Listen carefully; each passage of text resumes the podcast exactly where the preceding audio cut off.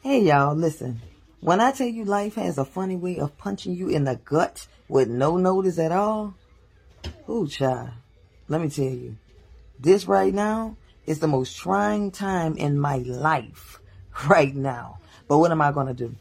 I'm gonna cry.